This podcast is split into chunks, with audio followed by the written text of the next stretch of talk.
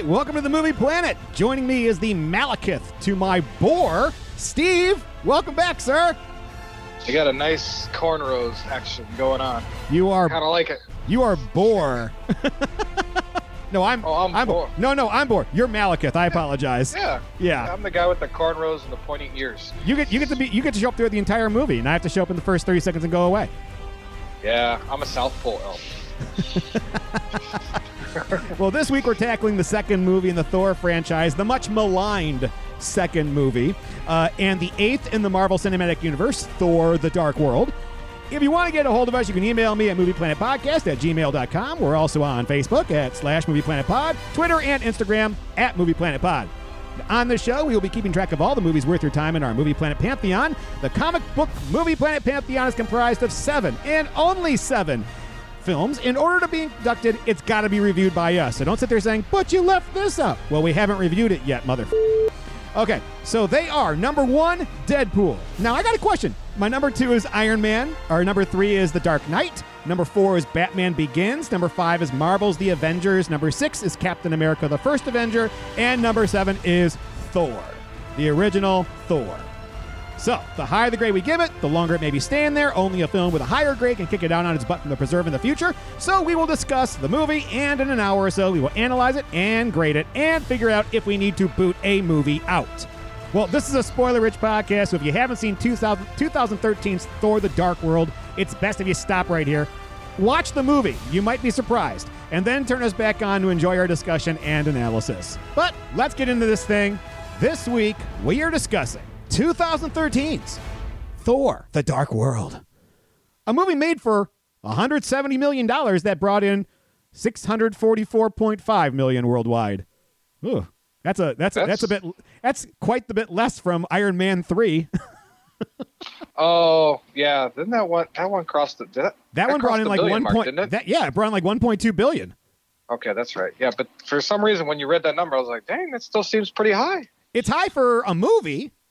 But yeah. Marvel keeps raising the bar on itself. But this is what's interesting. It's written by Christopher Yost, Christopher Marcus, Stephen McFeely, Don Payne, and Robert Rodat. Five writers. Oh, well, okay. Yeah, I always get nervous when it's more than two. Going into one film like that. I always get nervous when it's more than two. uh, produced by Kevin Feige, the great and powerful Kevin Feige, and directed by Alan Taylor. Uh, starring Chris Hemsworth as Thor, Mister Abs, Natalie Portman as Jane Foster, Tom Hiddleston as Loki, Anthony Hopkins as Odin, Christopher Eccleston as Malekith, Jamie Alexander as Sif, Zachary Levi as Shazam! Oh, wait, no, no, no. Wrong movie. Uh, he's Fandral. Oh, I didn't even notice that. Ray Stevenson as Volstagg, Tadanobu Asano as Hogan, Idris Elba as Heimdall, Rene Russo as Frigga, Kat Dennings as Darcy Lewis, Stellan Skarsgård as the naked Eric Selvig, Chris Evans as Loki's fake Captain America, and Stan Lee as a patient in a mental ward. Can I get my shoe back? But let's get into the making of this movie. Don't get on a set, get ready to shoot, and then ask for rewrites. Studios do this crap all the time, and they wonder why they end up with a shit movie. Smoke and mirrors, guys. Welcome to the movie factory. Movie? You know, I hate the word movie. I don't make movies, I make films. In April two thousand eleven, before the release of Thor, Marvel Studios president Kevin Feige states that following the Avengers, Thor was going to have an adventure doing his own thing. Now, the director of the first Thor is kind of surprised by this, saying he kind of wants to wait until the first Thor is released before even thinking about signing on for a second one. I mean, if you're Kenneth Branagh, you kind of want to wait to see what happens. After all, if it doesn't hit, you don't want to be locked into a sequel. Well, Kevin Feige hears about this and says that Marvel Studios would gauge how well Thor did at the box office before announcing sequels. But stated that Don Payne was working on different ideas for the story if Thor two was going to happen, and left the door open for Kenneth Branagh to return if he so desired. Two months later, Walt Disney Studios sets a July twenty-sixth, twenty thirteen release date for the Thor sequel, with Chris Hemsworth reprising his role as the title hero.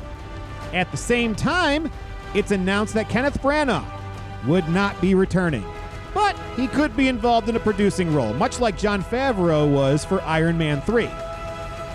Now, what happened to Branagh? Well, the Los Angeles Times cited the long commitment necessary for a special effects-heavy epic and the pressure to start the script process right away as reasons for Branagh's departure. So, the following day after Branagh leaves, Marvel, Marvel formally hires Don Payne, one of the credited writers of the first film, to script the sequel.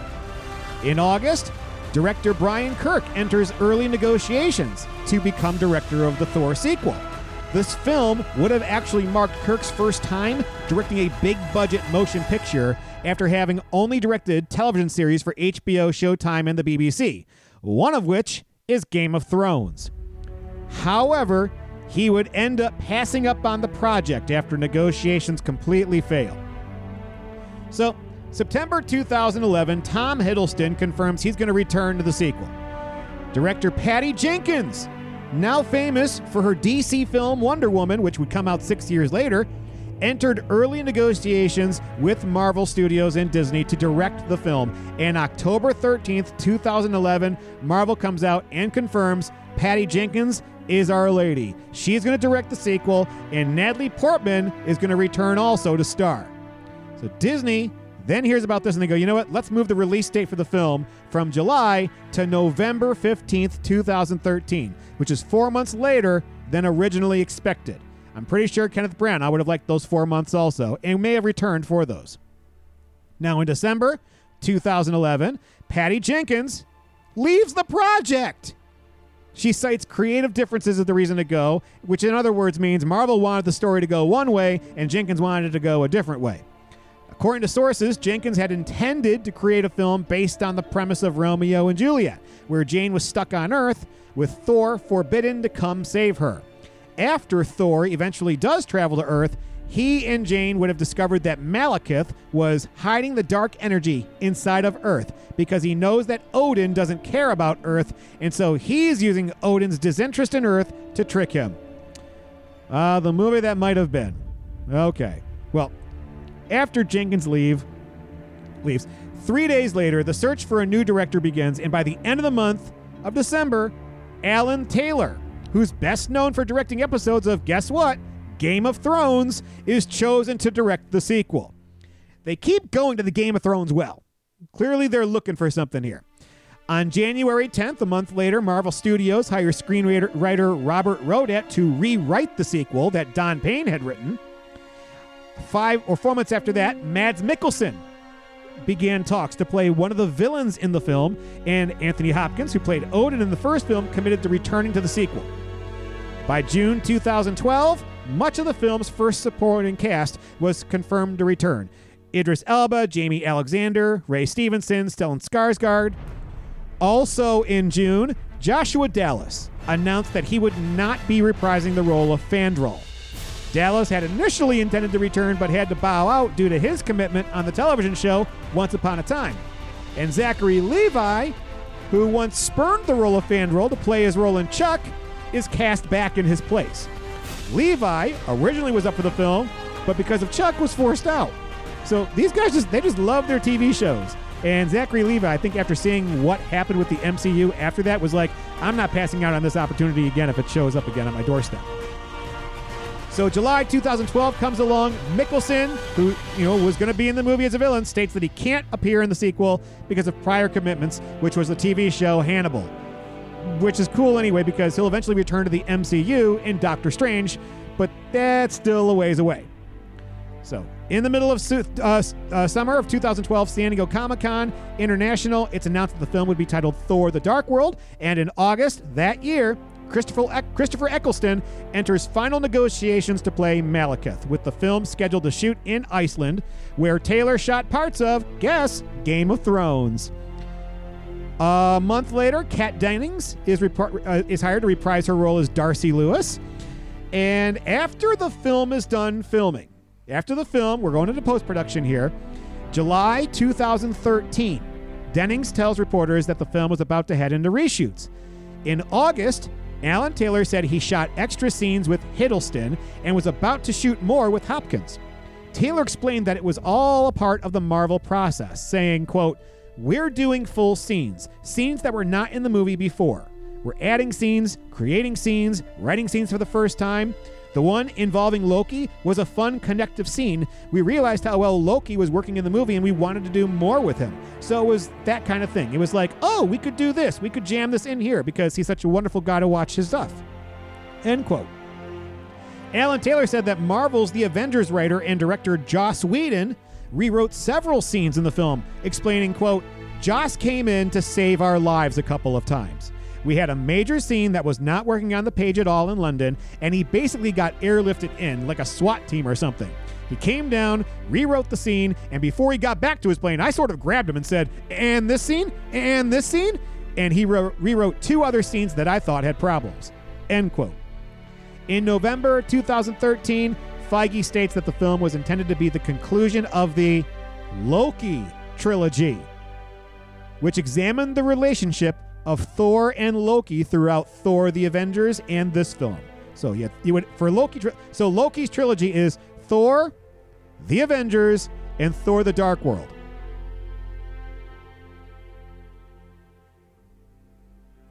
All right, Steve, do you remember seeing this for the first time? What'd you think?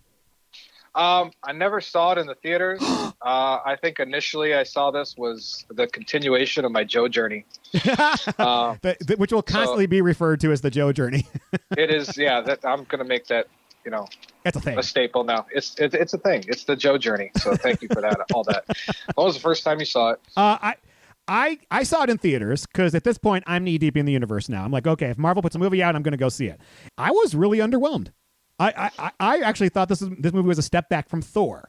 I was also very high on Iron Man three, which came out a few months beforehand. And so when I saw this, I was like, whoa, whoa, what what the hell did I just watch? Because none of it made any sense. Yeah, I was the same way when I first saw it after. Because that's when I started watching it in order, and I was just like, eh, it was, yeah, it was a step back to me, I thought. Yeah. Well, okay, let's start walking through this movie with a synopsis courtesy of the people at the Mark Marvel Wiki page, the I M D B, and Wikipedia. So, cue the clip. It's impossible. The infection, it's defending. No. It's defending itself. Come with me. There are relics that predate the universe itself. What lies within her appears to be one of them. Nine realms are not eternal. They had a dawn as they would have a dusk. But before that dawn, the dark forces, the dark elves, reigned absolute and unchallenged. Born of eternal night, the dark elves come to steal away the light. I knew these stories Mother told them to us as children. Their leader, Malekith, made a weapon out of that darkness, and it was called the Aether. While the other relics often appear as stones, the Aether is fluid and ever-changing. It changes matter into dark matter. It seeks out host bodies, drawing strength from their life force. Malekith sought to use the Aether's power to return the universe to one of darkness. But after eternities of bloodshed, my father Bor finally triumphed, ushering in a peace that lasted thousands of years. What happened? He killed them all. Are you certain? And the Aether was said to have been destroyed with them, and yet here it is. The Dark Elves are dead. Does your book happen to mention how to get it out of me? No. It does not. In the distant past, a cosmic event known as the Convergence occurs, opening portals between the Nine Realms. A sinister race called the Dark Elves attempts to use the Convergence as a way of unleashing the Aether, a force of destruction with the capability of destroying the entire galaxy. The exact origin of the Aether is unknown, but it is known that it is one of six powerful objects that predate the universe itself. The leader of the Dark Elves, Malekith, nearly succeeds in using the Aether to cause the instantaneous destruction of the Nine Realms, under the misguided belief that he can recreate them in his own image. He is opposed by Bor, the then king of Asgard, and the father of Odin, who uses the Bifrost to rip the Aether from Malekith's grasp, just as he attempted to enact his plan, robbing the Dark Elves of their most potent weapon. Driven back to their homeworld, Svartalfheim, it becomes apparent that the Dark Elves cannot defeat the Asgardians and are all but wiped out in the battle. While the Asgardians, unable to destroy the ether, seal it away in a place it can never be found, Malekith, his lieutenant Algrim, and various survivors manage to escape into suspended animation, vowing to one day return and finish their plan. Holy hell, that's a lot of exposition, Steve. Clearly this is going to be a theme with all Thor movies. Yeah, well, I, first off, I want to say kudos to you for the pronunciation on some of these words. Like, Schmarfelheim? I, I don't even know if that's, if that's how you pronounce it. Wow, that was just... Kudos to you, first off. Um, yeah, it's actually kind of interesting when you're reading that, where we I kind of have a little problem yes. with the exact origin of the ether. We don't know anything about it or anything else, or we don't even learn anything more from the for the rest of the film. How it came to be, is it just like, you know, created in the universe? I don't know. Maybe I ha- maybe that bothered me just a little bit. It probably shouldn't, but it does a little bit. I think it was really smart that they went back to the old Anthony Hopkins narration mm-hmm. because, man, the guy is just, every time I hear him, it's very Lord of the Rings like. Yes. I, uh, uh, and it's great. The ether is, they say it's one of six powerful objects. They, so we know those are the Infinity Stones in hindsight.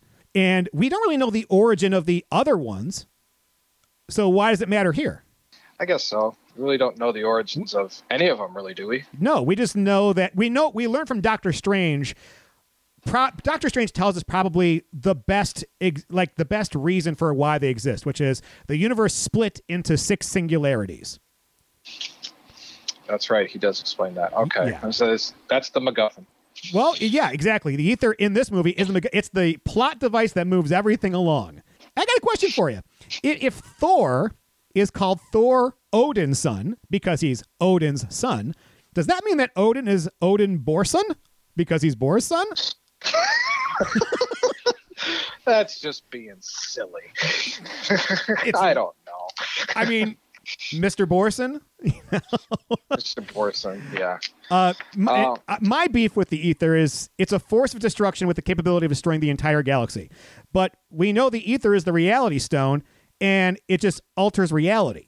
Yeah, that was true. And I think I talk about that a little bit later. I yeah. want to save that. Okay. So, um, I did think that this was one of the, the backstory mm-hmm. of this whole like introduction. I don't know how long it goes on before you see the Thor: The Dark World, like the intro. Yeah. But uh, it's it's easy to follow story that just sets up the rest of the movie. Mm-hmm. And that's what I think Thor was like, too. It's very, very easy setup. Yeah. Again, it's the narration. five thousand years later, sometime after the Chitauri invasion, Loki is brought before Odin in shackles. The Allfather gives Loki a life sentence in prison for his crimes against humanity. Okay, so this is t- this movie's taking place right after Avengers. Got it. Timeline confirmed. But holy hell, Odin is quite the d- here. Yeah, he picked up, well, his character stays the same. You know, in Thor one, he was a harsh ruler. He banned Thor mm-hmm. for going against him and going to um, Jotunheim, was it correct? Yep. And um, kind of taking his self-righteousness and his clan to go destroy them. And he banished him from Asgard. Yes. Which, granted, I think is a lot worse than just being, okay, we're going to, then what Loki got, you're going to be on Asgard, but you're going to be in prison. Yes, they're kind of one and the same. But I think Thor got the worst of it, though. But eh, he's consistent. You know, he he doesn't mess with anything. He's a tyrant. Right. But he also con- contradicts himself because Loki says, are we not gods? And he goes, we're no different than humans. We, we're born, we live, we die. And Loki's like, yeah, give or take five thousand years. That's but later true. on, when he attacks, when when Jane Foster comes after him, he's like, no, no, no, we're well above you. Well, I mean, yeah, they are because they can live a heck of a lot longer. So... I guess to humans, they're considered gods, but to themselves, they just think that they're, I mean, if you're a god, you're immortal. At least, at least I, I would think in my eyes. And if you have, if there's some kind of finiteness to your life, mm-hmm. then you're not all godlike, I yeah. guess. I don't know. My favorite I line, I'll, I was gonna say, my favorite line from this entire scene is Odin yelling at him, your birthright was to die. Yeah, he kind of emphasizes his consonants there. Yeah, it's always like the weird ones. You're like, birthright, yeah. ta! That's just goofy. Okay, well, meanwhile, in Vanaheim, home of the Vanir, Thor, alongside warriors Fandral, Volstagg, Hogan, and Sif, fights against the Marauders, a ragtag group of invaders that have been systematically terrorizing the Nine Realms for the past two years. The Asgardians win the battle, and while Hogan remains on Vanaheim to help his people rebuild, Thor and his friends returned to Asgard via the Bifrost Bridge, which was repaired by the power of the Tesseract.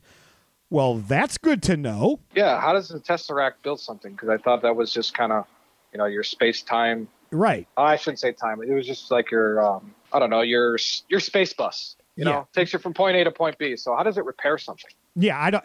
And you know what? That's an I M D B add in. Sometimes they add those things in just to kind of explain things here and there that aren't actually in the movie because they never actually say, or, say it was repaired by the Tesseract. No, I just thought it was just, you know, all right, uh, Heimdall kind of took over, hired some guys, and just slowly rebuilt it, put some scaffolding around there, and took care of business. That's yeah. just, that was, I guess, the kind of thing I think I mentioned. Okay, I guess the Bifrost is back at it again. And and oh. once again, at the beginning of a movie of Thor, you have him and his warriors and Sif fighting people. I love how everyone's got a warlike weapon, except Fandral, who's got a fencing sword. Yeah, the weapons was the first thing that stuck off of me. Yeah, you got all these war weapons, and then some of the enemies, they got like these rocket launchers. I'm just like, huh. This is very Masters of the Universe-like. Whoa, it very is. Uh, we could see a rock monster, which is, you know, later on we find is, hey, that could be a relative of Korg. Dude, that would be so sweet. What if you found that out like in like some like deleted scene or some... Uh, oh, the one-shots. Um, Yes, what if they did something for something like that? That would be um, really cool. And then find out that Korg has a little grudge against Thor because of that. Yeah. And that being said, it is kind of cool to see other realms besides Midgard and Asgard. Like, we knew that yeah. there were nine, but we've only seen two. This one, we're going to see basically all of them. Yeah, that's really neat. And last thing I really liked in this was, and it made me think about all the movies that Thor's in. Uh-huh. He is he, he's just the one who knows how to make an entrance. Yes, he is. He has the most epic, you know, when he went to Jotunheim, when he, you know, comes down on, again, I know I'm not supposed to see Infinity War or anything like that, but I'll tell you, that entrance will bring me to tears on how he does that. and and this one here, it's just like, the guy knows how to make an entrance. Yeah. Sweet. Yeah. As I'm watching this, my first thought is really like, wow, Loki really screwed things up by challenging Midgard, because now it seems like everybody wants a piece of their own realm. Yeah. Like, well, he did that, and all nine realms went bat crazy. Okay. A party is held in celebration for Thor's victory, but he leaves quickly. He visits Heimdall daily, asking each time how Jane Foster is faring. Odin clearly does not approve of Thor's affections for Foster, as she will be dead long before him. And the celebration's interesting because there's a deleted scene that actually extends one of those montage pieces, which is them all drinking, and Volstagg is telling the story, and he slams the beer on the ground. In the deleted scene, you see everybody grab their drink and slam it to the ground. And Volst- so Volstagg slams it, everybody slams it, they all cheer. Thor takes a moment to look at his mug, and then he just gently places it back on the table. Kind of thing he learned from the first Thor. Like, you don't need to do this to ex- say that you enjoy something. Yeah, it really humbled him in his time on Earth, and I think this is uh, another just way of showing the audience that he's still thinking about Jane. Yeah, and you know what's funny is it's a small moment that most people overlook. They would never notice it. Oh, yeah, well, I must, I'm lucky to have one of the few, because I'll tell you, it, it, it stood out for me that, you know, he's still reminiscing and misses Jane a lot. Yeah. So uh, this th- th- this moment is what I use to refer back to when I'm talking about the Infinity Stones also, when he's talking to Heimdall. Because Heimdall literally says he can see all ten trillion souls. Then they do a close-up of his eyes, which are orange. Just seems like it would have been fitting to have one of those eyes actually be the Soul Stone. That would have been fantastic. Yeah, that does. That sounds so much better than, I don't know. The we sacrifice. We're, we're, I mean, other than we know from Infinity War that, you know, Red Skull's holding it or whatever. Spoiler alert. This is a spoiler-rich podcast. Oh, yes. Um, but how cool. How, first of all, the gauntlet is already awesome. Can we agree? Yes. What if one of the stones was an eyeball? Well, yeah, he, not, now it's a bad gauntlet. Now it's even better. Marvel, please call my buddy Joe. Okay. Sign him up.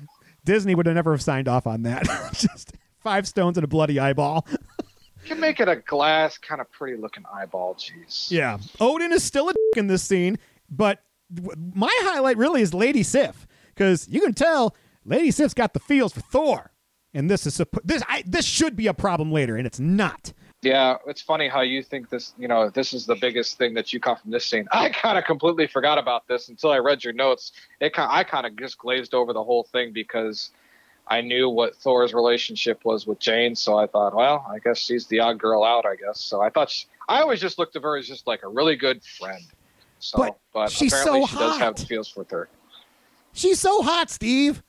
I'll tell you, Asgard, when they did like that montage coming in before they're at the bar scene, is still heaven-like. I think it even just looks better than from the first film. I'm going to say it rivals Minas Tirith, you know, Whoa. because yes, because, you know, it's funny because when I was looking up because I wanted to know the pronunciation, I don't even know if I got that right or how to spell it. It looked like, you know, the White City. It looked really nice, but it was just kind of this little niche thing. You know, I almost want to, you know what? Check that. I think in, in any realm in Middle Earth, Asgard is better. I have to agree. It's beautiful. and, and you know, um, and also I got to say, th- you get to see more of Asgard in this movie than you did in the last one. You get to see like the bowels of Asgard.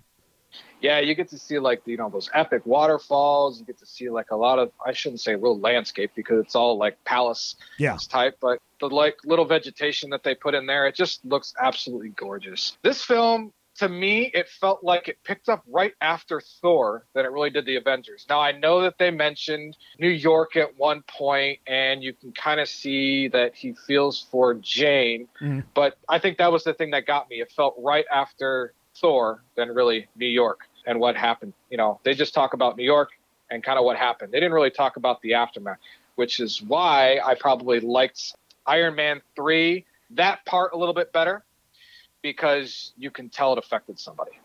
The funny thing about this is that we know this takes place right after Avengers because Loki is going in front of Odin for the first time in shackles.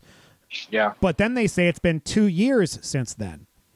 And the timeline issues, this is what happens when you have five writers on this, is you get the little details mixed up. Mm-hmm. So that, that was something that I definitely affected my grade, if you will. Because if you can't tell me okay. when the hell this is ta- when this is taking, it's going to be awfully hard for me to place why I should care. I agree. Back on Earth, Jane Foster is in London, having been called there by Doctor Eric Selvig to investigate readings of unknown nature. After having not heard from Thor for some time, she goes on a date with a man called Richard Madison. Their date is quickly interrupted by Darcy Lewis, who grabs some bread and explains that Foster's scientific equipment has been picking up strange signals, signals that have not been detected since the events that took place in New Mexico two years prior. First off, this poor, this poor guy gets a date with Jane Foster, and within minutes it's interrupted. And, you know, he seemed like a decent fellow, too. What a nice guy. Yeah, I got a question. I've had my hand raised. I know you can't see, but I have a question about this. Yeah. You, you, um, as you're reading this, you actually mentioned his full name, which means that his full name was probably mentioned somewhere. It is. Now, now that we've are about eight movies deep, there's all these little details. Is there anything that I need to know about Richard Madison, or is he just Joe Blow in this case? I, in this case, I'd say he's just Joe Blow, only because he's never referenced ever again. Okay, so I'm willing to guess that the whole point of this scene was just to kind of show that she's trying to move on but can't. I mean, you've got a computer in front of you. Check out Richard Madison Marvel and just see if it shows up. Yeah, I guess so. Yeah. Uh, we get we get Darcy. Darcy's back. And you know what I like about her? She's not over the top, which is a sequel issue sometimes. She's still the same level of Darcy as before, and I kind of like that. Yeah, Darcy is a good add to all of these uh, people, you know, between Eric. Well, I don't know. Eric's changed a little bit, too. Um, He's had a god in his like, head. Yeah, she is like the uh, Darcy is the yin to Jane Foster's yang or vice versa. Yeah. They're like complete opposites because Jane's all serious. And then Darcy kind of levels her out. You know, she calls everything out like how it is. And that's and it, why she's great. And it appears like it's more of a friendship than an internship now. Yes, I agree. They get in a car where Lewis's own intern, Ian Boothby, is waiting for them and drive to where the signal is the highest and end up at an abandoned storage house. They find that a number of portals have opened, linking the Earth to several different worlds and altering the laws of physics, causing gravity to shift without warning. While Lewis and Boothby continue to play around with the portals, Foster is swallowed up by one of them and transported to an unknown planet.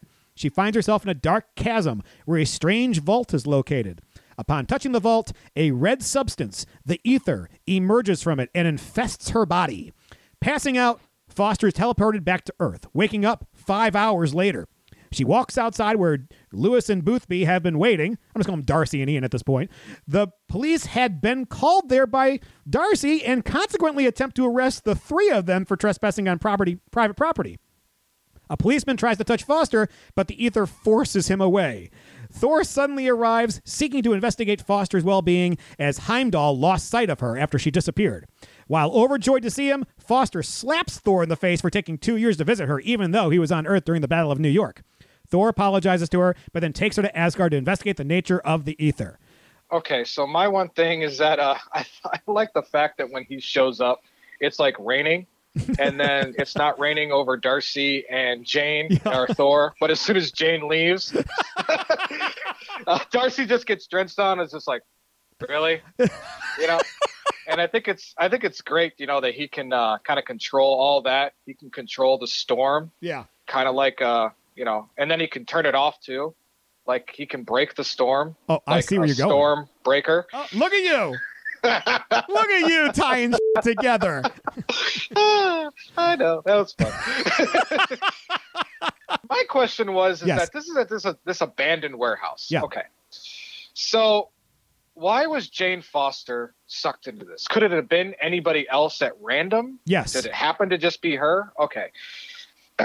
Because I just thought that was just like a little unique. So um, what do you think? Did you like the whole scene inside of the uh, the storage house? Yeah, you know, I really like the kids playing with the portals because I can totally see that happening. Yeah. I love the fact that Darcy has an intern because you know he's not learning anything. Oh, the intern's intern. Yeah, I know. Yeah. Uh, when and here's the thing. When Jane Foster goes off on her own, my first concern when she gets sucked in is, you mean to tell me the kids have never been up here before? Because if they were, we got a big problem on our hands. Yeah, see, that's exactly what I was kind of referring to. Yeah, uh, Jane Foster, you know, she gets the ether in her, and she takes it pretty well. I mean, she just, you know, get, knocks her out.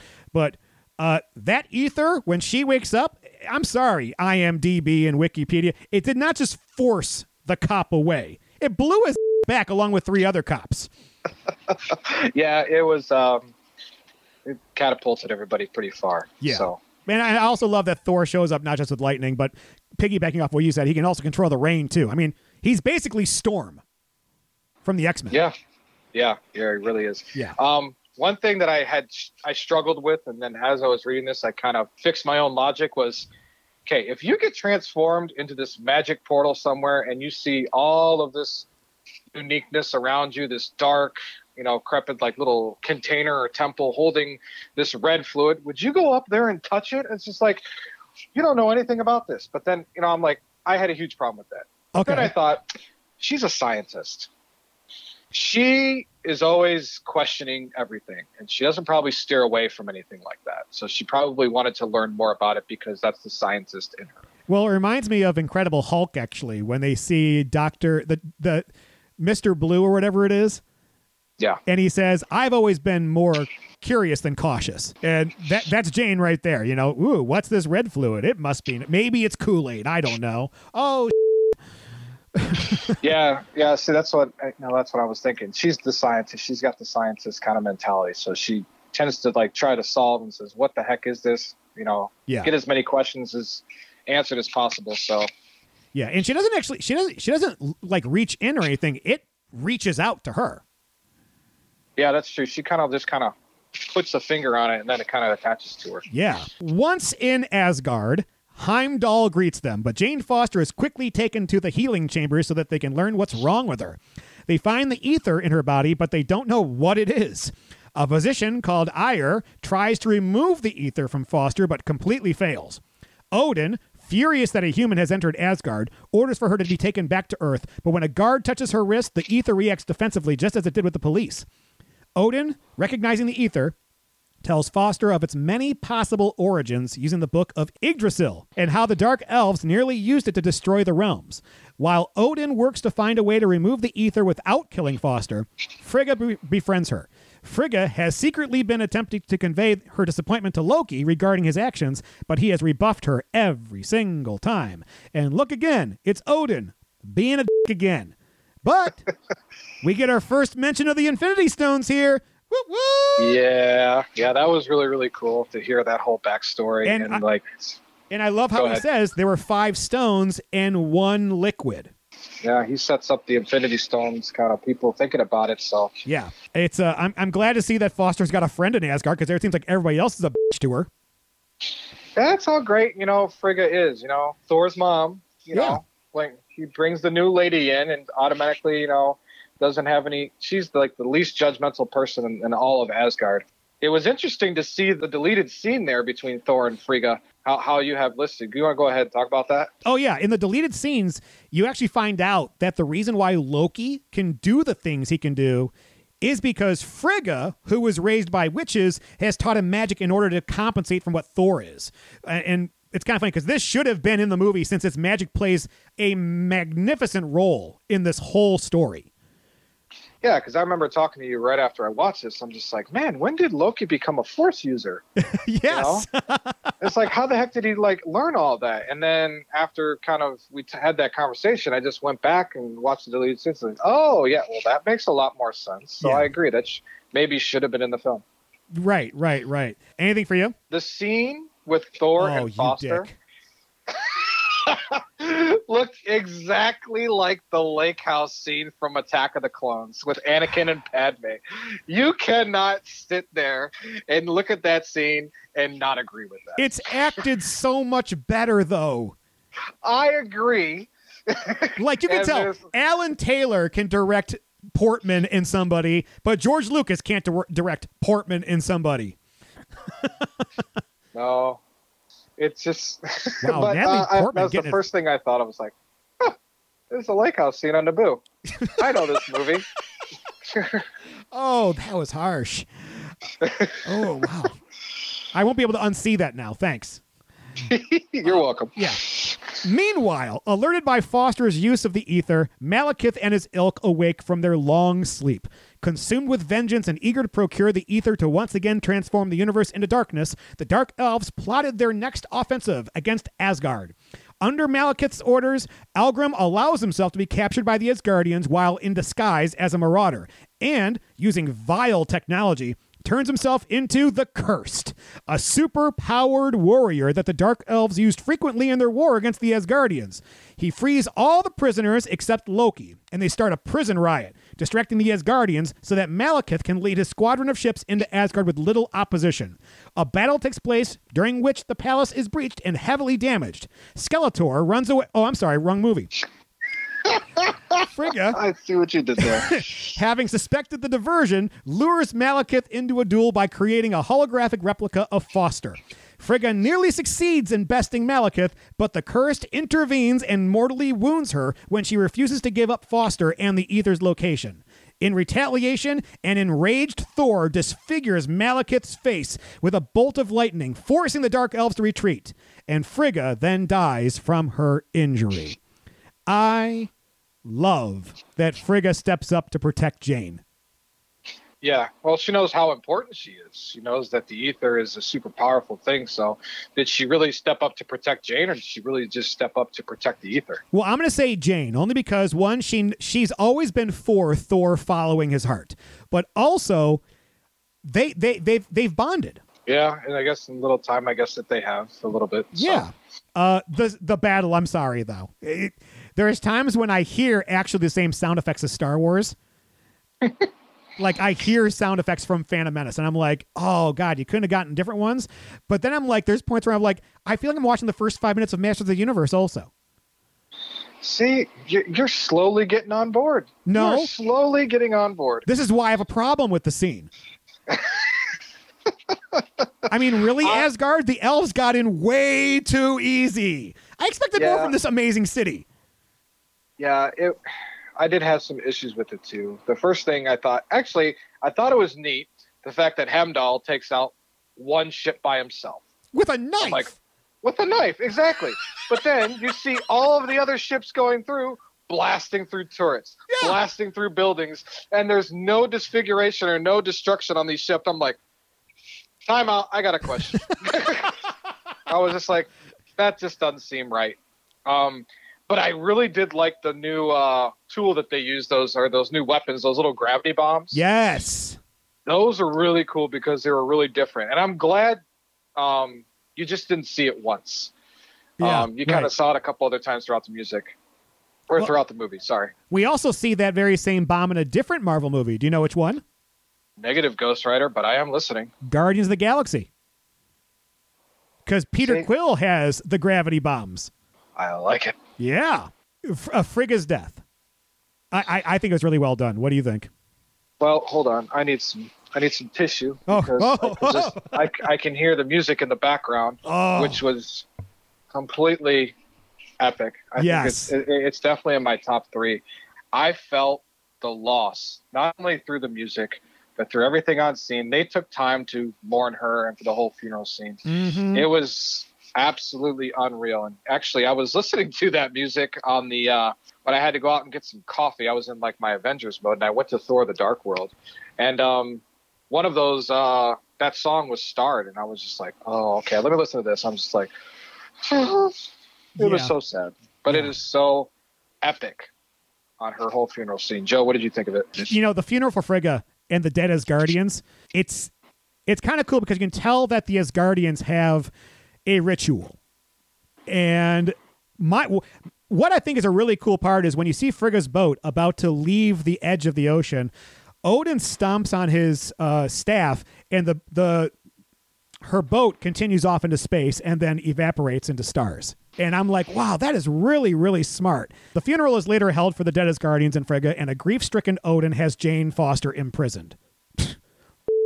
Thor knows that Malekith will return for Foster, but Odin, blinded by hate and grief, refuses to release her.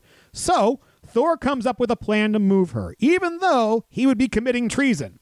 With Heimdall distracting Odin from them, Thor has Loki freed from his cell, as Loki knows of secret portals that could transport Foster to another world, drawing Malekith away from Asgard. With help from Sif, Fandral, and Volstagg, Thor, Foster, and Loki hijack a downed Dark Elf ship and make their way out of Asgard into a hidden portal that teleports them to, uh, teleports them to Svartalfheim. As they make their escape, however, Foster's body is slowly being infested by the Aether, draining her of life. Wow. Odin's been doing this for a long time, and you'd think that he would see how his plan is ridiculous?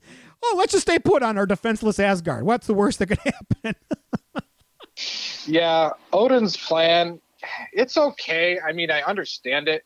It's just, it's going to be costly to his men, and it's definitely the less riskier play than Thor's. Yes. Thor's plan, you know, coming up with it on the fly like that, is really legit. And obviously, when you hear both of them, you know which way it's going to go. Right. Um, but the one thing before I even talk about this, there was a deleted scene. I'm listening. You know, when I was watching that, and it was Jane before she's you know detained is like messing around with all the computer analytics that they have there, and she mentions the ether or something, and it almost seemed like, and this is when I really hated Odin. Um, it almost seemed like we were going to get that she was going to really explain the ether and what it does. Yeah. And then all of a sudden, Odin's guards come in and says, nope, she needs to be detained. I'm like, oh, it was right there. Right. A tease, if I, you will. It was. And I. Uh, yeah. Well, I, did, I didn't like that. Here's the thing. We really don't know what the ether is truly until the mid-credit scene of this movie. Yes. So we'll we'll we'll get to that in a second. But I um, one of the things that I love about this is this movie turns from an action adventure slash romance into Ocean's Eleven. Like they all sit around a table explaining what they're going to do in the plan, and then you see the plan of, uh, come to fruition as he's explaining it to everybody. Yeah, uh, that's really cool. It's very heist like. I love his conversation with Loki. Uh, like you know, you must be truly desperate. You know? And you're like, oh, you're going to let this guy out? Even the Kurse knew not to let this guy out. Jesus. Yeah. Um, it's a classic sibling rivalry. And yes. um, when they're, uh, I don't know if we talked about it when they when they leave yet, when he's uh, on a, that, I don't know, whether it's a yeah. boat or a plane or something like that, he's trying to do it. He just, it's a classic sibling rivalry that's like the little brother is annoying and the annoying little co-pilot that says, no, you should turn here. No, you should go do it. And he says, are you driving? You want to drive? Like yeah. That. Yeah. It, you know, it's just, it goes, to, it really goes to show that Tom Hiddleston as a villain is probably the most beloved villain ever. Yes. Uh, Sif is clearly not happy with Jane duty. Yeah, I know. She's yeah, it's it's that little extra grudge. Oh, it's the other girl who's not there. Yeah. Um, I loved the um the walking through the palace scene when they're changing forms. Joe, tell me about that. Yeah. I, just just watching him turn in. First of all, he turns into just a regular guard. And you're like, okay, that was cute. Then he turns Thor into Sif, and he's like, you look ravishing. And he goes, it'd be, it'd be no less attractive when I kick your butt in this form also. And then he turns into Captain America. And my theater went bananas when this happened. It was hysterical. I can feel the righteousness. God bless yeah. America. Ooh, what if they would have done when they turns into Lady Sif? If uh, one of them turned, if Thor turned into Sif and she and Loki turned into Foster. That'd be oh. amazing! Oh my God, yes! Oh. The combinations we could come up with that for Loki would've... and Thor. Yes. Oh, Sif and Foster. Yep. Oh, that'd be amazing. Only other thing I want to say here is that everyone is threatening Loki here, but that kind of seems like the opposite thing that you'd actually want to do if you're putting your trust in the guy. Yeah, but he's just done so, so, so much damage to everybody and what he's done so far. It's, you're really going out on a limb for this guy. You're really sticking your neck out. It's just like, you just want to reiterate that, you know what? You better not screw this up. Oh, what? Let me guess. You'll kill me? Yeah. Get in line. Evidently, there'll be a line. Yeah.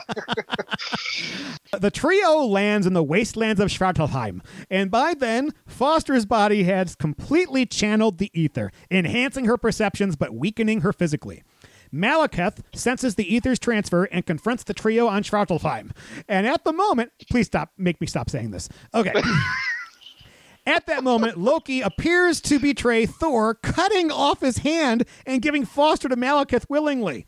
Loki tells Malekith that in return for the ether, he wants a front row seat to watch Asgard's destruction. Malekith then proceeds to drain the ether from Foster's body and into himself. But Loki's betrayal is revealed to be, ha ha, a ruse. Fool you! And, and Thor's injury is revealed to have been nothing more than a holographic project projection meant to lull Malekith into a false sense of security. Calling for Mjolnir, Thor de- tries to destroy the ether, but fails as it is indestructible. Kurse then battles Thor while Malekith and his minions leave the planet, and Kurse quickly gains the upper hand against Thor. Thor. Loki comes to Thor's aid, stabbing Kurse through the chest with his sword. But this has no effect on the Cursed, who seizes Loki and drives the sword into his own body. Loki manages to press one of Curse's implosion bombs, however, and sets it off, destroying Kurse. Loki, Loki then apologizes to Thor for his actions and seems to die in his arms. And honestly, when I first saw this, I thought, Loki, you're dead. At least your last actions were honorable. And then, you sly bastard. Yeah, I agree with you one hundred ten percent. I thought Loki was done the first time. I was just like, oh, real? I mean, valiant death, mm-hmm. you know, kind of confessed to, you know, all the things that he's done and apologized, you know, to his brother, which you can see from when they kind of busted him out of his little prison cell all the way to here that they were kind of working on the same, that they were working on the same page and they were starting to like each other, kind of getting down to, you know, yes, you might really hate your brother, but deep down inside you really love him. Yes. So you kind of, um, you kind of saw that arc per se for, uh, Loki, but it, yeah, it was just to me when I thought, yeah, I kind of rebutted exactly what I just said.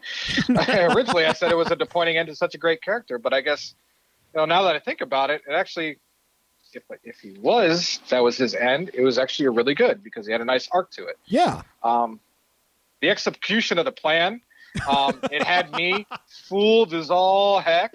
Um, what did you think about it the first time you saw it? I, I loved it. When I first saw the plan, I was like, this is fantastic. When they cut, First of all, when they cut off his hand, I mean, I was like, oh my God, are they going to like fit him with like a Jamie Lannister hand? Yes. I mean, and then when the hologram comes back, I was like, oh my gosh, that's awesome.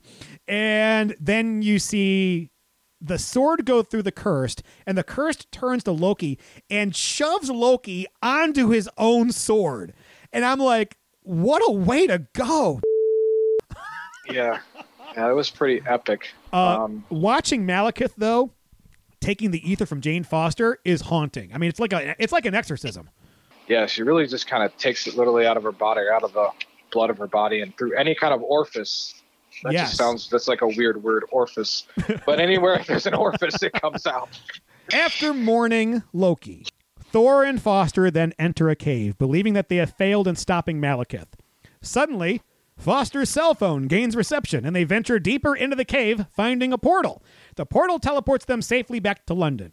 Meanwhile, an Einherjar, Einherjar? I can't say this word, guard, an Asgardian guard, okay, there you go, appears in the same area where Loki died and returns to Asgard to inform Odin of what transpired.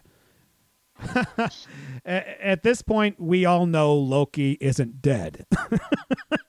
You know, it's funny. You say you have a tough time pronouncing some of these words. What was that word again that J C had at the end of the Avengers podcast? Colloquially. Co- co- co- Colloquially. Too many, too many of the same sounds next to each other. So if you could say that, you could say anything, Joe. You're I appreciate it. Einherjar.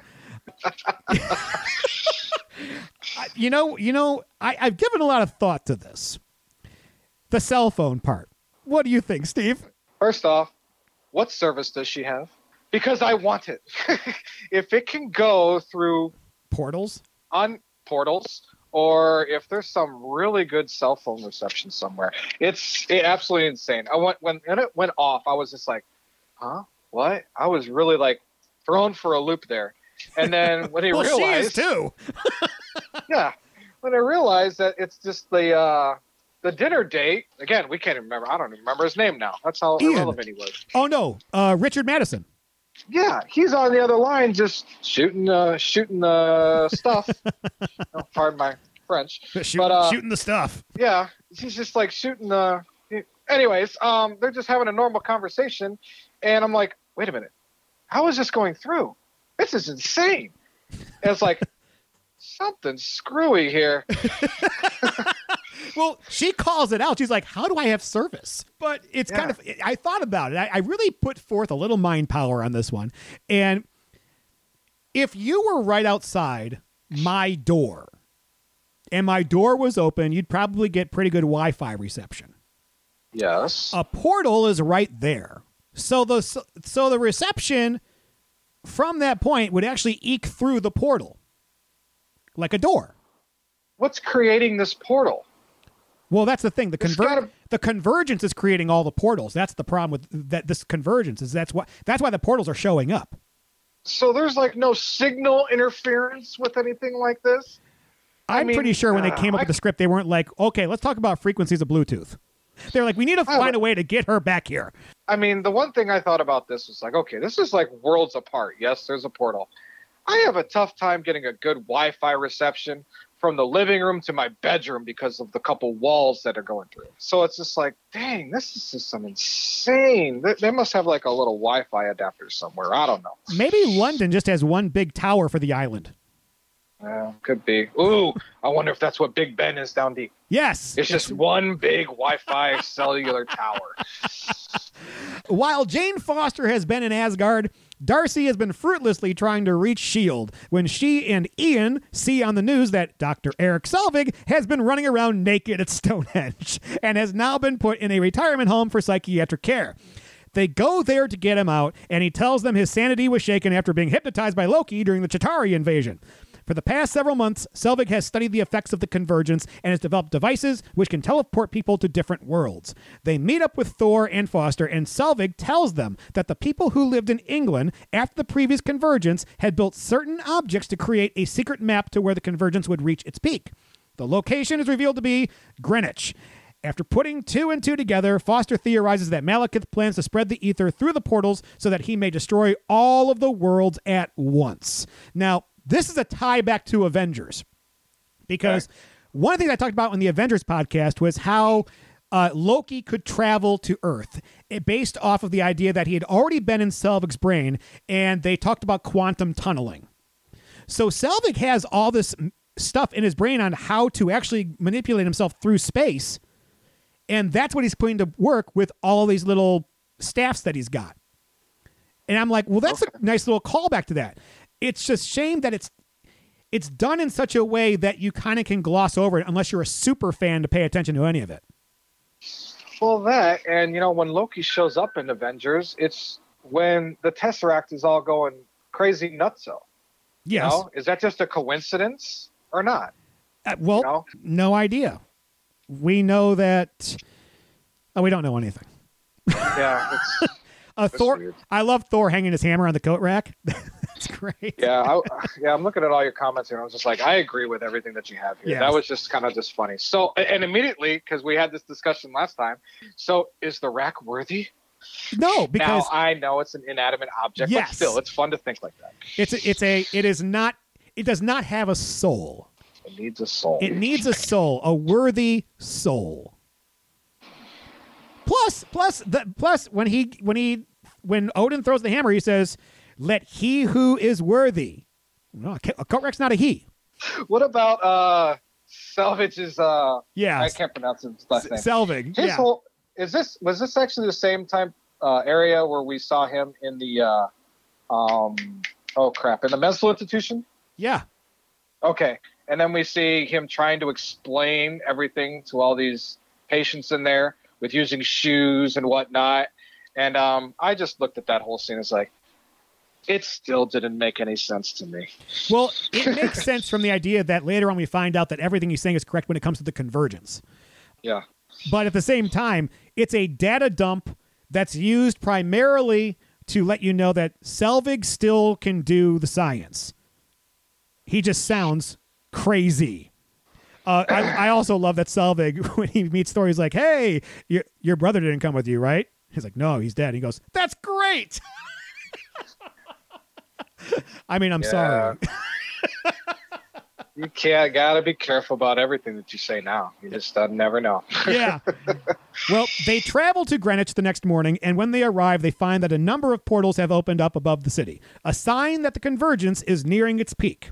Malekith soon arrives, and Thor engages him in battle with both evenly matched. The fight takes them through various portals throughout the city, transporting them to different worlds while the two are fighting. The scientists use Selvig's devices to deal with the Dark Elf soldiers, accidentally summoning a Jotunheim beast in the process. Thor and Malekith are soon separated by one of the portals, and Malekith, now unopposed, unleashes the ether into the portals. Thor soon regroups with his friends and takes Selvig's devices, noting that while the ether might be indestructible, Malekith himself is not. Using the devices, Thor impales Malekith with them, allowing Foster to teleport pieces of him back to different realms and back to Svartalfheim eventually anyway, stopping the attack. However, Malekith's damaged arc starts to crash and nearly crushes Thor and Foster when Selvig uses the last of his devices to teleport it away.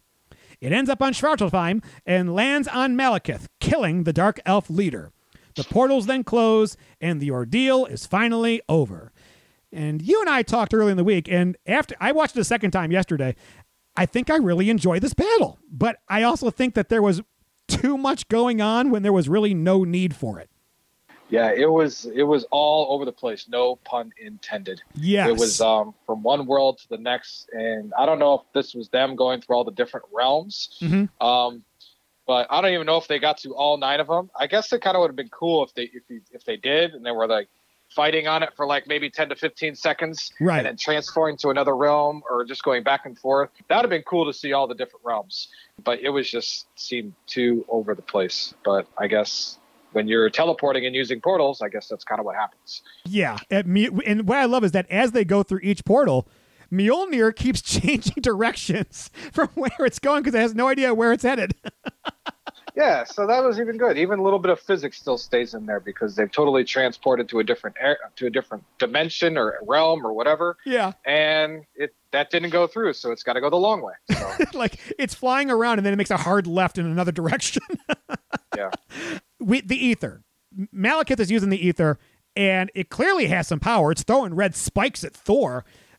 You would think Thor would be dead at this point, though. Yeah. Uh, again, Unless... I think I talk about the ether in my bottom three in this, uh, more particularly on this scene. But, you know, when I saw the red spikes, yeah, I, I initially thought that was the ether solidifying. Okay.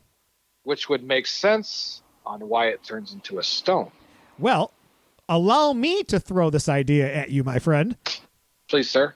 Maybe the reason why Thor isn't hurt so much by these spikes is because they aren't real. Remember, it can alter reality. Mind blown. Huh? huh? And yeah. here's you ready for, you ready for another brain explosion? Yes, sir. Okay. The whole thing that Malekith wants to do is he wants to turn all the realms into darkness. Mm-hmm. So, well, how are you going to do that with a friggin' reality gem? You change the reality on all the realms. Yeah. Okay. I can put two and two together now. I get it. Yeah, you have to think really, really deep on that. And you kind of really don't know that until Infinity War. Right. Uh, because you don't know that that's the reality stone. Well, sometime sometime later, Thor returns to Asgard, where Odin congratulates him on his victory despite the crimes he committed to do so. Odin comments that Thor will make a wise king, but Thor responds by saying that he is not ready to bear the weight of the throne. Thor leaves Asgard to reunite with Foster on Earth, but as he, as he leaves, Odin is revealed to be Loki, having faked his death and usurped Odin's throne.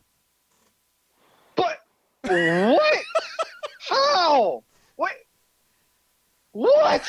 Oh. Loki, you sly bastard. That was awesome.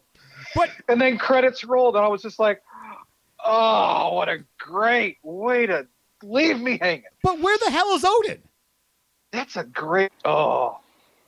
When I, I that that that just intensified it even more. That just that just made that end. It was now it's not great. It's epic. It's epic. Really, what, what happened to Odin? Is he is he in Odin's sleep? Because we never again. know, or we don't know how someone can be in Odin's sleep. Oh. He just. I'm just saying. Where's Odin? Where have you been? Everybody thought you were dead. Yep. So exile. Does that mean Loki? Okay, let's put some things together here. Loki turns into Odin. Loki sits on the throne. Odin enters the chambers. Now you got Odin looking at Odin. Loki's Odin says, this one's an imposter. Put it in exile. Could that be how it happens? Oh, that's interesting. You're talking a while way back to the beginning of the film, aren't you? Well, that line, my father is no longer in exile, is from Ragnarok. Okay.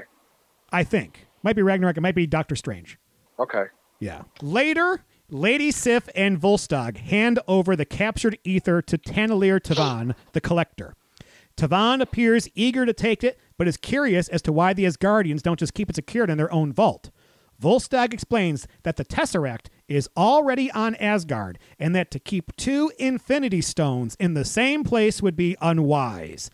As they leave, the Collector remarks, one down, five to go. Infinity Stones! Yes! Now we get to play the game of which ones are which. Yeah, it was great to see that... Um... That that whole scene had me glued. Yes. Um, I was just like, shh, shh, shh. Did I say anything? Yeah. Talking. Yes. And the Collector himself, Benicio del Toro, he is just so charismatic for that role. That he is absolutely perfect. He's just like weird and awkward. And I'm like paying attention because this is like the second or third time I see this movie. When I knew what he was going to talk about, so I'm like looking in the background trying to see all the things that he has collected. And it is just flat out bizarre. Oh, it's a treat All, for the eyes. My biggest question was, mm-hmm. and I guess you kind of answered it, was why didn't it, why wasn't this stone or whatever it is? Is it a liquid? Is it a stone? When he has it held up and he's holding it, it almost looked like you see some movement in that container it's got. Yes. So I guess it's got to still be a liquid. How does it get to a stone? You know, and, um, if it's the reality stone, like I, and like I said, you kind of explained it earlier through the final battle of what Malekith's plan might be. Right. Why didn't they use it to alter reality? Just kind of like how Thanos used it. Granted, he had a gauntlet, but he was just using that one stone. Yes. In Infinity War. Well, I, and he completely changed everything right then and there. We never actually see him place the Aether into the gauntlet, because when when we see that he's got the Reality Stone, it's when Quill and company show up on the Collector's planet, and yeah. they think that they've gotten the best of Thanos, and he alters reality like, haha, just kidding. But it's a special gauntlet, and I think the conceit you got to give is, look, when he puts the... I mean, the Tesseract itself is a big cube. You know, he squeezes it, and all of a sudden it becomes a stone. Yeah. Maybe he's got the Aether there, and he kind of puts it over the gauntlet, and it just kind of whoosh, goes right into there as a stone, because, you know, it's a special gauntlet. It could be like a little jelly stone. Yeah, it we know that. that. Here's the thing. We know it's a liquid in its in its primary state, because they say yeah. so. There's, there's five stones, and one is a liquid. Okay. So, yeah. And as per, you know, the, the reality, I mean, technically he is altering reality. You know, he's changing the light to dark. Oh, there you go, Joe. I know. Using logic, it's a pain. Uh, Thor Thor returns to Earth, where he happily reunites with Foster, unaware that the Jotunheim beast that was teleported to Earth during the Convergence is still running rampant through London, chasing a flock of birds. And apparently nobody's noticed. There's only one reason for this scene, and it's really to show that Thor is on Earth for when they do Age of Ultron. Yeah, I guess I just wish it was a little bit well, more than what just that was. I guess they would, they tried to show that with a little bit of humor on it, I guess. Yeah. I don't know. It's Maybe a, my expectations on post-credit scenes are just a little high well, after it's a, all the good ones we've seen. We've also, we've never, is this the first one where we have two post-credit scenes? Uh, was there two in Avengers? Or did they just have the, yes. No, yes, no, there, there was, was the Thanos and the shawarma. So this is the first single one then. Time out. No, they had two. Oh, wait. They had two. They had a mid-credit and they had a post-credit. Yes. Thor, The Dark World. Yeah. And they had a mid-credit and a post-credit in Avengers. Right. Okay. But did they have one in Captain America? I don't think so. Did they have one in one. the original Thor? No, they just... So this is the second movie where we had two scenes. Yeah. And one of them okay. is very much like the Ant-Man and the Wasp one, where it's the ant drumming. Yeah. So I guess maybe this is the start of, like, you know, the story moving uh, scene, and this is kind of the funny scene. Yeah. I well, guess. The movie's over. According to the top critics at Rotten Tomatoes, it has a tomato meter rating of forty-eight percent, twenty-five fresh reviews, and twenty-seven rotten. The critics on an average gave this film a five point five one out of ten. The audience score, which is the average rating the audience gave this film, is a three point eight six out of five, with seventy-six percent agreeing it's a three or higher. That's a that's quite the discrepancy. That's a little bit better. And the long question I have is, when we're, how updated is this critic viewing? Those have they are, seen it now? Those are of when it comes out. Okay, see, yeah. Yeah. We, at the Movie Planet, are what it is now. Yes, sir. Yeah. So the movie's over. Steve, were you entertained? Yes, I was. I wanted me wanting more because of the ending. And how did Loki show up? And now that you mentioned Odin, where's Odin? Ooh, it, it, it, it, that's where I was at the end. I just wanted to know more, especially seeing how they introduced the Infinity Stones. That's like they saved all of like the most in, I should don't want to say intense, but uh, the most story-driven parts of the entire saga right there at the end, which is, you know, again, it makes you want more. Joe, were you entertained at all? Uh, a little bit, you know, definitely more than I was the first few times. Yeah, I got more out of it knowing now where everything's going. Yeah. Hey, let's figure out whether the awards got it right and whether this movie is worth your time or not. Uh, at the Academy Awards, no nominations. At the Golden Globes, no nominations.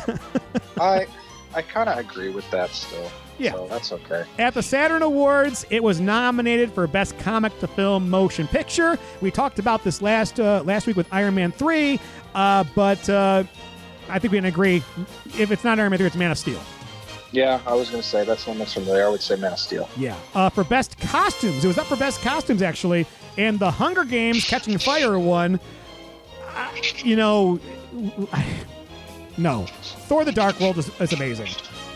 Yeah, they're like in that uh, um, medieval Celtic kind of era, and to put those to kind of touch back on all of those kind of. Uh, clothing and whatnot, that is usually those are the films that do really really well. I think uh I'm sure when Lord of the Rings was done, they probably did best they probably got best costumes or best wardrobe or something like that from even high, the higher ups outside the Saturn Awards. Right right so, right Uh, it was nominated for Best Makeup. A movie called Prisoners won over Evil Dead, Lone Survivor, Rush, The Hobbit, and Thor: The Dark World. I, I firmly believe that The Hobbit should have won this one just oh, because okay. it's makeup. You know, all those yeah. dwarves look markedly different than who actually plays them. Okay, that's true. Because I was initially going to say Evil Dead just based on the ending scene alone. uh, best special effects went to Gravity, uh, but Thor was up for that one. You, you made the case last week for The Hobbit. Yeah, the Desolation of Smaug. There's a big, huge dragon that's on there and how he interacts with everything. And um, I don't know. I think that's that that's pretty monumental right there. I mean, Gravity, you're in outer space, and not a whole lot is known how, you know, space works besides the few people that have been there. Right. But this, this is a dragon. You're dealing with something that's not real, making it real. So yeah, and I then, would I would have touched it on The Hobbit. And then Best Supporting Actor, of course, we talked about before, Ben Kingsley winning for Iron Man three. But I think you made the point last week of saying, hey, if it's not Ben Kingsley, it's Tom Hiddleston. Yeah, yep. I, I still stand by that one because Tom Hiddleston has a great performance and how his character is from the very beginning all the way through his, I put in air quotes, his death. Um, he's the one that kind of has like the little mini arc in the film. Yes. Uh, and oh. the M T V Movie Awards, it got two nomin- three nominations, actually. Uh, Best Hero it went to Chris. He- well, it went to Henry Cavill for Man of Steel, but R D J is up there. Martin Freeman, Chris Hemsworth for Thor. Do you still think Henry Cavill should get it over uh, Chris Hemsworth? Yeah, I still agree. I still agree with that one. Okay. Uh, Best Shirtless Performance. Yes, these are actual categories at the M T V Movie Awards. Uh, wow. It goes to Zac Efron for that awkward moment. Uh, Sam Claflin for The Hunger Games, Leonardo DiCaprio for The Wolf of Wall Street, Chris Hemsworth for Thor, and Jennifer Aniston for We're the Millers. I think we all know who should get this award. Yes, Jennifer Aniston. Yes, for, exactly. For sure. yeah, uh, yeah it, without, without a doubt. And finally, fa- goals. Fa- favorite character. Yes, favorite character is a, a, a category, Stop. and it goes to somebody named Triss from Divergent, which was Shailene Woodley's character in that damn movie. You had Khan from Star Trek Into Darkness, Katniss from The Hunger Games, Loki from Thor: The Dark World, and Veronica Mars from Veronica Mars. I'm sorry, Loki wins this one, hands down. Yeah, you you know this one better than I, because Thor: The Dark World's the only one I've seen out of all these, so. Okay. Uh, well, hey, on to our next segment titled Top three, Bottom three. This is where we talk about the three things we want to highlight in this movie, and then we go over the three things that are bad, unforgivable, or downright travesties. Let's start with the top three. Steve, what are your top three things to highlight? Um, my top three. Okay. Um, the music. I'll go with that as my number three, and that's a pretty. That's putting it down there on a number three. Um, the music is so epic between the fun- with the funeral scene, um, Frigga's death, and as I was um typing all this stuff and putting in my uh, final comments, I was letting the credits roll, and then I kind of had to stop, and I'm just like, wow, you know, they're in the credits, and just like the Thor theme song is just so epic. It's yeah. just. I, I I was listening to it before you called me just to get me in the mood. Mm-hmm. You know, I had the soundtrack playing. Number two, the relationship between Thor and Loki. If they worked together throughout the entire time, they would be a great challenge oh, to yes. anybody. But I still think in the um, end game, Loki has his own kind of initiative that he wants. And my number one, I've said it before, I think in – in Thor, the first one, is Loki. Yep. The god of mischief, manipulation, maniacal. De- he is just everything all wrapped up into one. And he is the guy that takes, you know, that goes three steps back to go four steps forward. He will have to do A, B, C, and D just to go all the way to get to E. It, it's absolutely amazing on what he's willing to do to put the plan in place. And again, at the end, it's just for him to rule. Yeah. So um, those are my top three. Uh, Joe, what are yours? Uh, the Loki and Thor scene is my number three. Anytime that Loki and Thor are on the screen together, I love it. And it's kind of interesting to be finding out how this movie was made because Loki originally did not have a big role in this movie. And they added more Loki scenes in because he's just so good. So if it hadn't been for the fact that they may have had a stale product, we might have not have gotten all this great Loki and Thor. So well done there. My number two is The Cursed. letting everyone out of prison except Loki. And for good reason, because even the curse recognizes, yeah, no, he's too much trouble. That's very true. Uh, but my number one is seeing Jane Foster in Asgard. It's kind of a flip, because in the first Thor movie, we get, you know, Thor is on Earth. He's out of, he's a fish out of water. And here we've got Jane in Asgard, and she's supposed to be the fish out of water. But she seems to understand things from an earthly standpoint, standpoint as well as anybody else on Asgard. Wow, very well said. I yeah. like that. As and soon as you started talking about it, I knew where you were going with it. It's kind of funny, because the first time where I'm like, okay, I'm going to enjoy Jane in Asgard, was when they first arrive and she comes to the portal, and they do this kind of camera shot of her kind of looking around wondrously, and she goes, can we do that again? And I'm like, oh, honey, you're going to do that again as the mighty Thor. Don't worry. Oh, uh, yeah. Yeah. And then when she's on the the uh, the table and they've, they're doing the soul forge, and she goes, is that a quantum blah, blah, blah, blah, blah? And they're like, well, it's a soul forge. And she goes, well, does it blah, blah, blah, blah, blah, blah? Science talk? Yes. It's a quantum field generator. I'm like, yeah. She's smarter than anybody else in this damn movie. It's amazing. So, yeah, I love seeing Jane in Asgard. It's, it's a lot of fun. But for everything that's fun, there's also something where it makes them want to run. So let's move to the bottom three. It's time to vent. Steve, what are your bottom three in this movie? Go.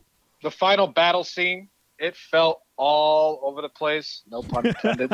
um, going from all these different realms, it was just kind of, I mean, uh, heaven forbid if I was in a theater and I wasn't in those uh, stadiums seats kind of like behind the, um, I don't know, behind the walkway, you know, not yeah. sitting up in the front, because my head would probably be going left and right trying to keep up with everything. That was my number three. Okay. Number two, treason is just overlooked. What? You know, well, it was all Thor's going against Odin, going against his king. Yes, it's his son.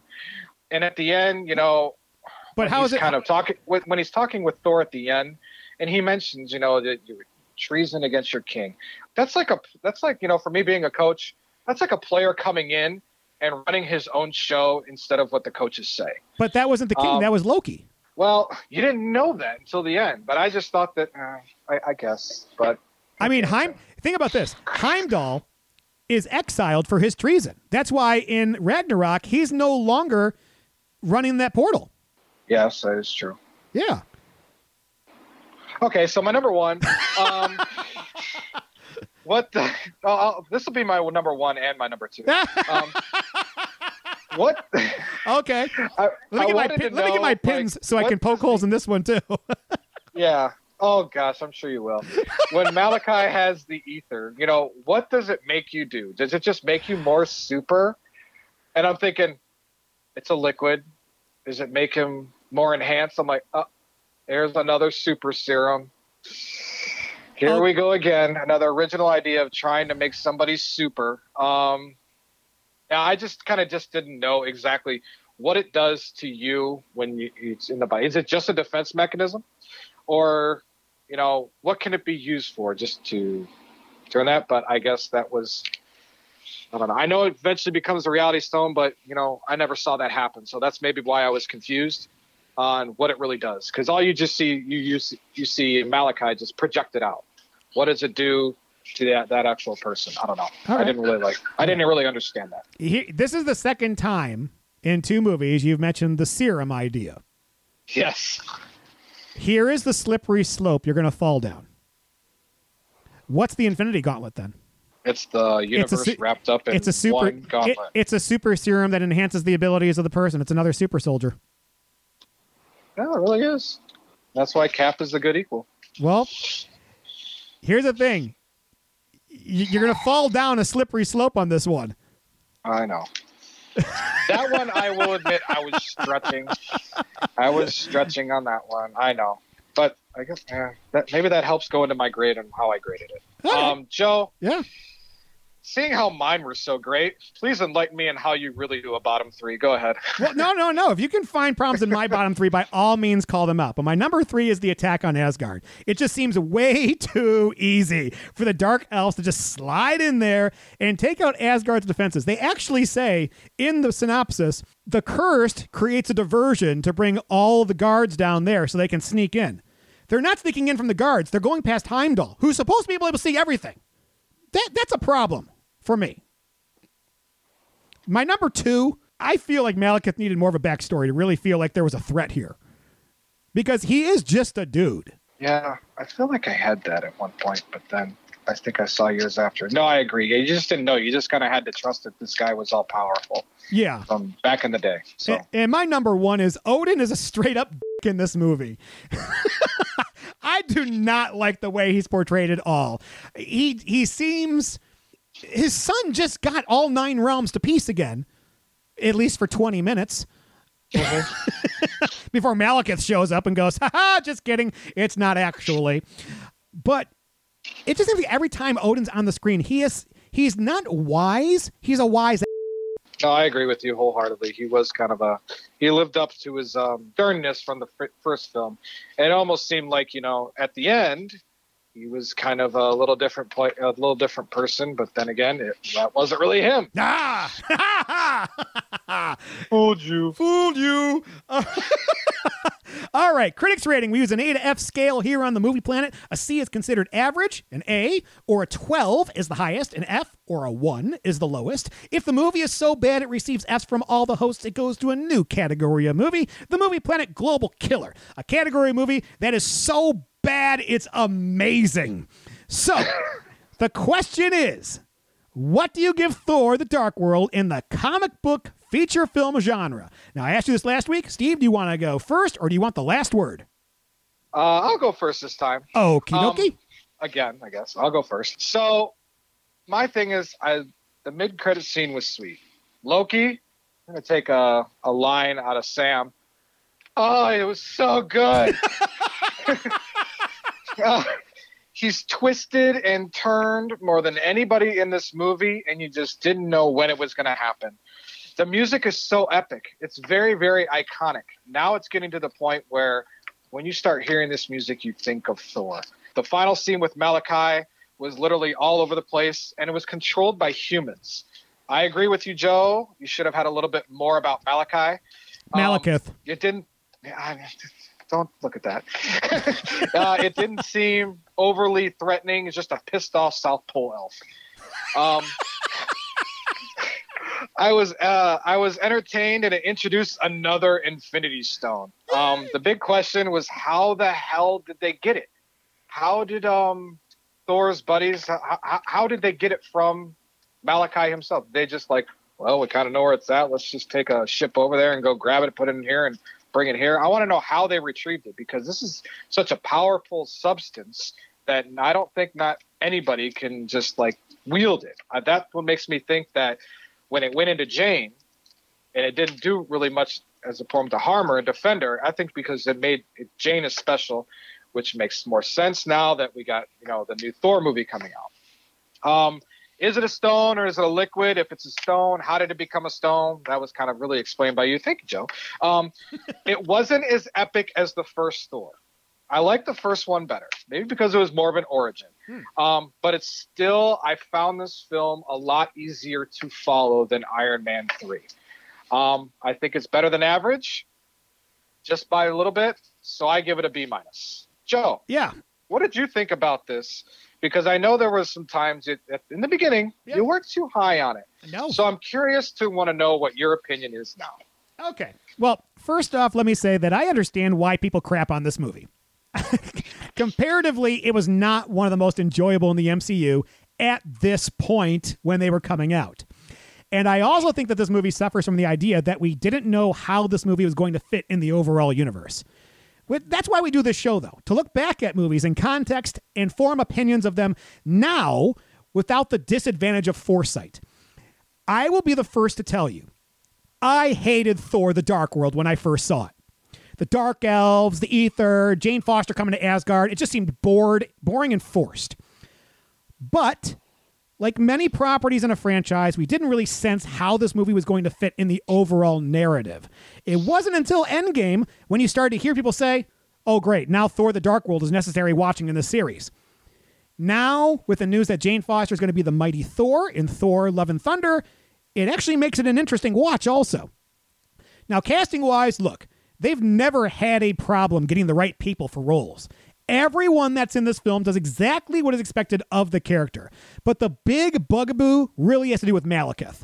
For some reason, I get the feeling there's a draft of this script where his character means more.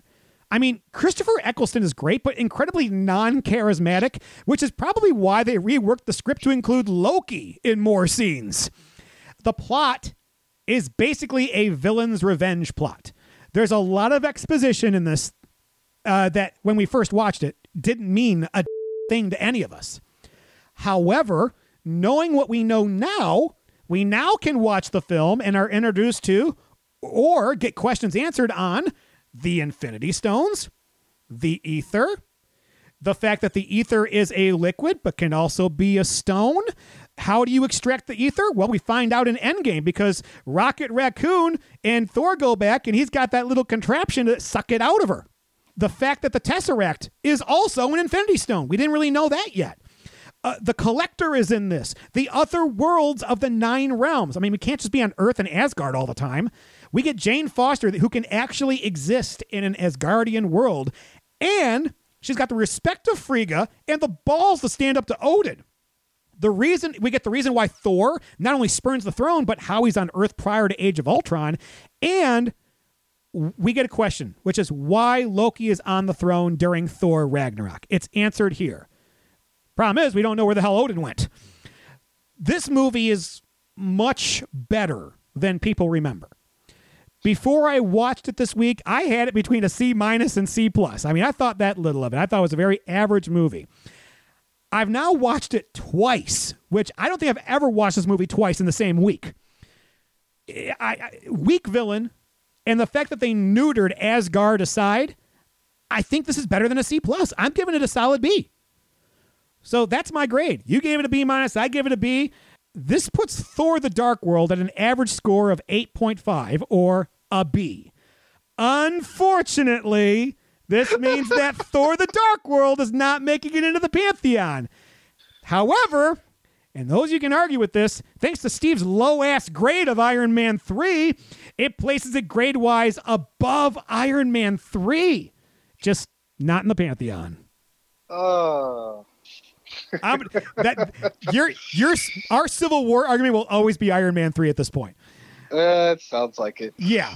Uh, revisiting the last list of movies in the Pantheon, we still got Deadpool and Iron Man and The Dark Knight as your top three. They got perfect scores of A's. Batman Begins is an A minus, Marvel's The Avengers is a B plus, Captain America The First Avenger is a B, and Thor is slightly under it with a, a lower B as Thor. So there you go. There's our top seven. Hasn't changed. I think we'd still agree. Still a damn good list.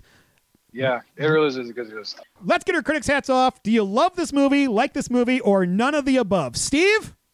Uh, I definitely liked it. I, I wouldn't push it up to the love part, but no, I definitely liked it. Uh, Joe?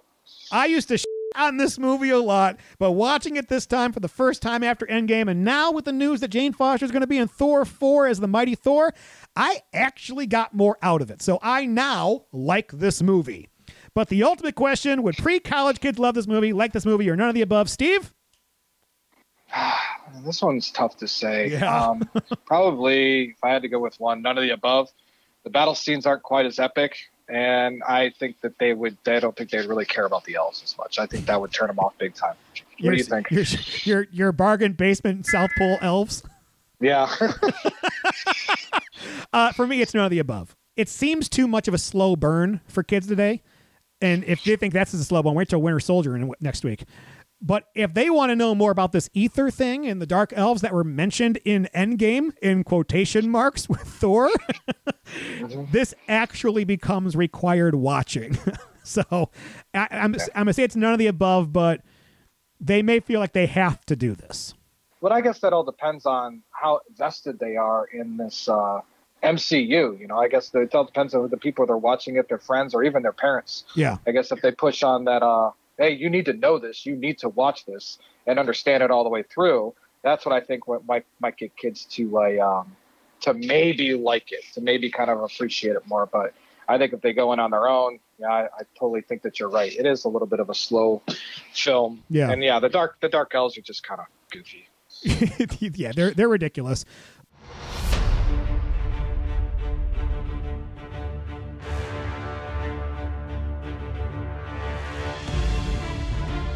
That's all I've got time for today, Movie Planeteers. Next show, we'll continue our look at the Marvel Cinematic Universe with Captain America, the Winter Soldier.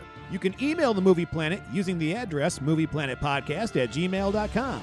If you enjoyed the show, subscribe on iTunes, Google Play, Stitcher, Overcast, Podbean, or Spotify. Give us a four or five-star review. Tweet with any questions, comments, theories, and we'll try to fit them into the show next time we're on the air. Send those tweets to at MoviePlanetPod and like us on Facebook and Instagram using the links in the show notes. The opinions expressed on the Movie Planet Podcast are those of the individual hosts. The Movie Planet Podcast is not affiliated with, prepared for, approved, or licensed by any entity that created any films discussed or reviewed herein. All movie clips and music included in the podcast are the intellectual property of the respective copyright holders. They are included here for the purpose of review, and no infringement is intended. Thanks for listening, and happy movie watching.